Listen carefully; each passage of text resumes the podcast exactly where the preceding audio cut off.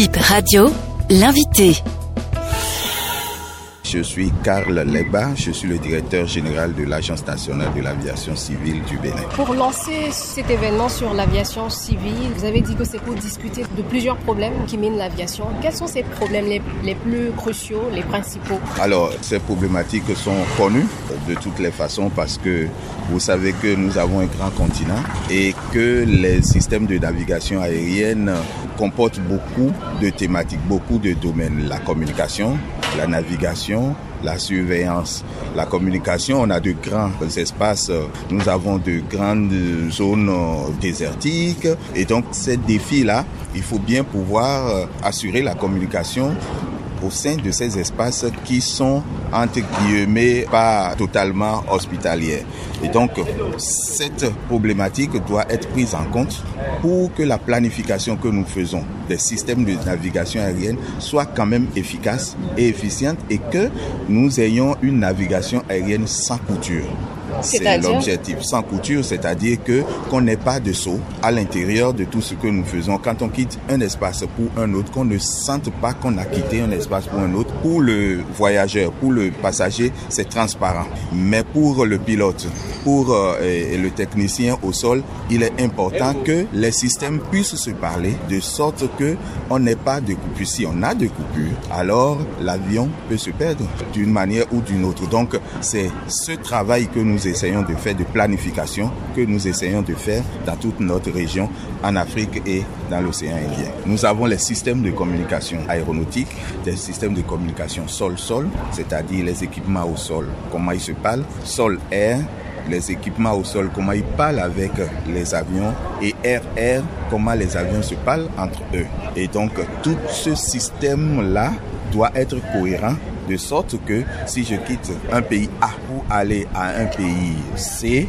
le pays B que je traverse doit pouvoir communiquer avec les deux pays A et les pays C pour que quand ils quittent le A, ils traversent directement aller en C sans problème. J'essaye de simplifier pour que vous voyez la criticité du sujet parce que si le B au milieu est très vaste et qu'il a quitté le A pour aller en C et qu'on perd la communication entre les deux.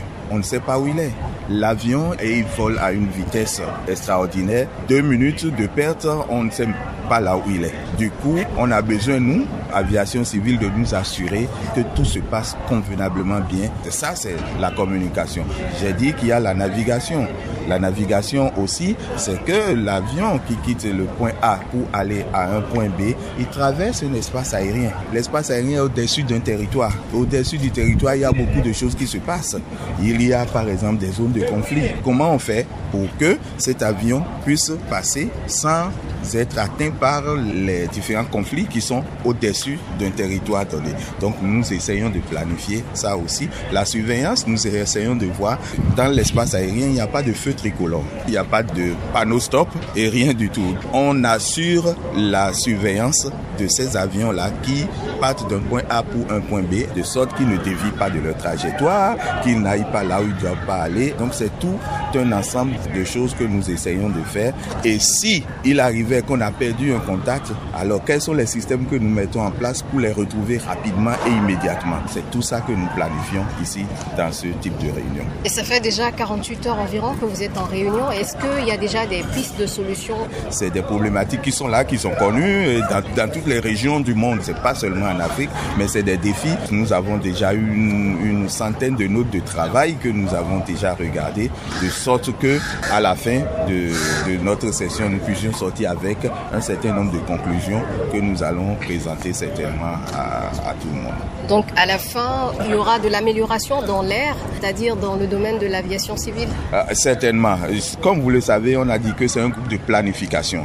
Donc nous essayons d'aller même un peu plus loin, à plusieurs années en avant. Nous ne nous arrêtons pas en aviation civile à dire c'est aujourd'hui et maintenant. Non, nous essayons d'être proactifs, de sorte que nous anticipons ce qui va advenir dans 5-10 ans. Quels sont les systèmes que nous devons mettre en place pour pouvoir résoudre rapidement ces problèmes-là qui pourraient survenir? C'est ça que nous essayons de faire et donc je pense que nous sommes sur la voie.